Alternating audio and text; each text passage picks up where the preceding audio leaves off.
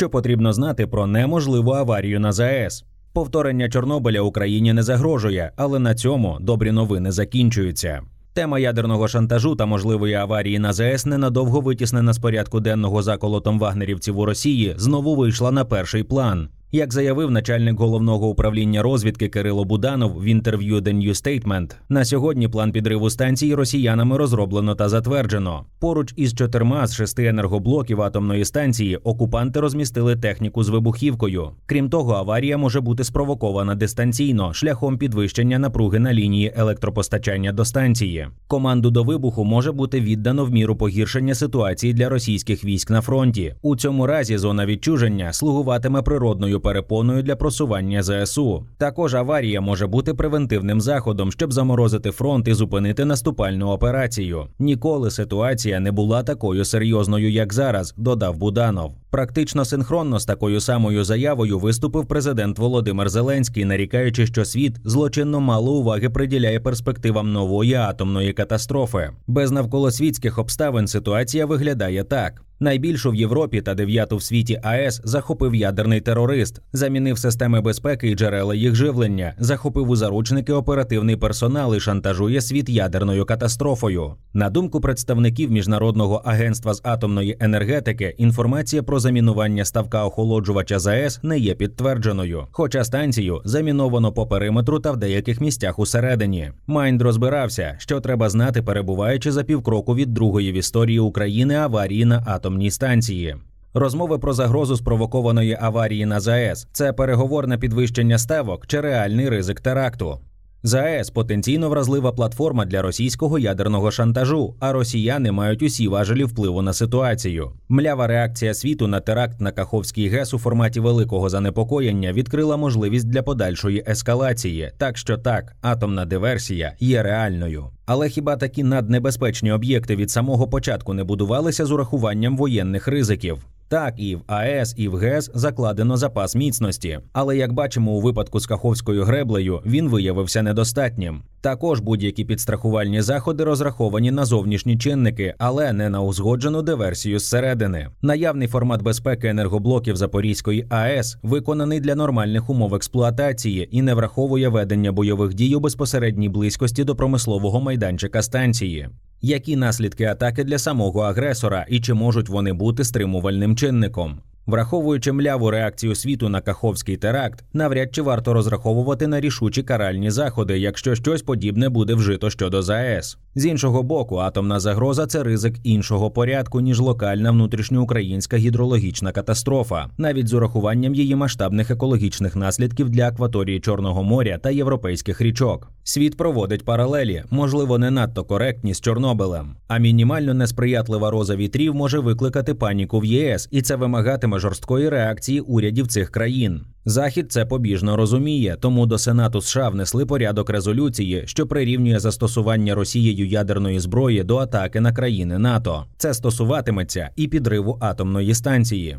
Якщо вибух станеться, можливий сценарій. Припустимо, вибух на ЗАЕС таки відбувся. За оцінкою професора фізико-технічного інституту КПІ імені Ігоря Сікорського Івана Ковальця, за своїми параметрами ця аварія за обсягом викидів належить до сьомого класу згідно з міжнародною шкалою радіаційних аварій INES. Це максимальний рівень за шкалою ядерних подій. До такого самого класу аварій належить і Чорнобиль, і аварія АЕС Фокусіма 1 але в сценарії, що розглядається, еквівалентний обсяг викидів менший приблизно в півтора раза. При цьому, як уточнює вчений, це є консервативним, тобто найгіршим сценарієм. Він передбачає досягнення максимальної відстані від місця викиду, на якому річна ефективна доза для однорічних дітей перевищить 10 мегазіверт, і ця відстань становить 540 кілометрів.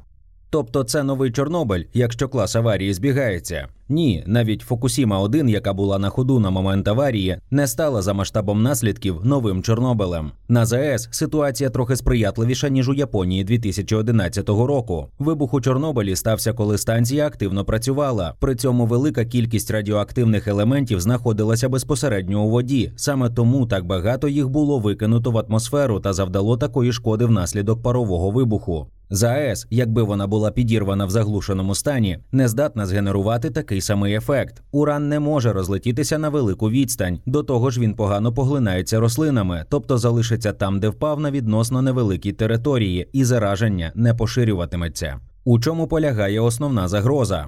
ЗАЕС отримує необхідну їй холодну воду з резервів скидного каналу прилеглої Запорізької теплоелектростанції. Він відокремлений від водоймища, рівень води в якому впав після серйозного пошкодження греблі 7 червня. Вода із цього каналу використовується для подачі води в бризкові басейни ЗАЕС, які охолоджують шість зупинених реакторів і сховища відпрацьованого палива. Ця вода також підтримує повний окремий великий ставок охолоджувач на заводі, переважно компенсуючи випаровування. Оскільки ці споруди та будівлі розташовані по периметру майданчика ЗАЕС, вони в першу чергу схильні до впливу руйнівних чинників, як при прямому влучанні, так і при впливі ударних хвиль від можливих вибухів. Отже, навіть враховуючи, що, наприклад, бризкові басейни фізично розподілені для кожного каналу системи безпеки конкретного енергоблоку, вплив ударної хвилі від вибуху може призвести до руйнування всіх охолоджувальних споруд або будівель, що відносяться до конкретного енергоблоку. Крім того, ЗАЕС залежить від єдиної діючої лінії електропередач на 750 кВт для зовнішньої електрики, необхідної для охолодження реактора та інших важливих функцій ядерної безпеки. До повномасштабного вторгнення таких ліній було було 4. Резервного живлення на випадок відключення магістральної лінії 750 кВт ЗАЕС не вистачає. Яких контрзаходів буде вжито, якщо реалізується базовий сценарій аварії? Йодна профілактика не знадобиться. Максимальна довжина зони укриття становитиме близько 200 кілометрів. Максимальна довжина зони евакуації 20 кілометрів. Максимальний розмір зони, у якій випадання цезію 137 перевищить 400 кілобекерель на метр квадратний, що відповідає нижній межі виправданості для постійного переселення, становитиме 170 кілометрів. Автор цієї моделі наголошує, що сценарій, який розглядається, є консервативним з погляду як обсягів викидів, так і метеорологічних умов. У разі реальної аварійної ситуації наслідки можуть бути значно меншими. Простіше кажучи, чи потрібна буде масштабна евакуація більшої частини країни. Ні, за найгірших розкладів Києву, наприклад, не знадобиться ні перебування в укриттях, ні йодотерапія, ні евакуація і поготів. Річна ефективна доза для населення столиці буде меншою за 1 мегазіверт. Навіть Запоріжжя вкладається в нормативи безпеки та не підлягає евакуації. Чи можуть ці наслідки мультиплікуватись? Так, якщо п'ятий енергоблок буде виведений на мінімальну контрольовану потужність, простіше кажучи, потрібно зробити реконструкцію Чорнобиля, запустити станцію і спровокувати тепловий вибух, щоб максимізувати наслідки. Імовірність, що це станеться, дуже мала, але не дорівнює нулю навіть якщо вдасться уникнути ексцесів, до яких глобальних наслідків призведе атомна загроза. Сам факт шантажу підривом ЗАЕС, практичної реалізації якого вдасться швидше за все уникнути, у довгостроковій перспективі призведе до колосальних змін в індустрії. Агресивні дії Росії на майданчику ЗАЕС провокують перегляд наявних заходів протидії військовим і терористичним загрозам на подібних об'єктах. Ситуація показала, що ці ризики необхідно враховувати як на етапі проектування, так і на всіх етапах ліцензування та експлуатації нових об'єктів а також зміцнювати захист об'єктів критичної інфраструктури та запроваджувати паралельні можливості для дистанційної протидії диверсіям.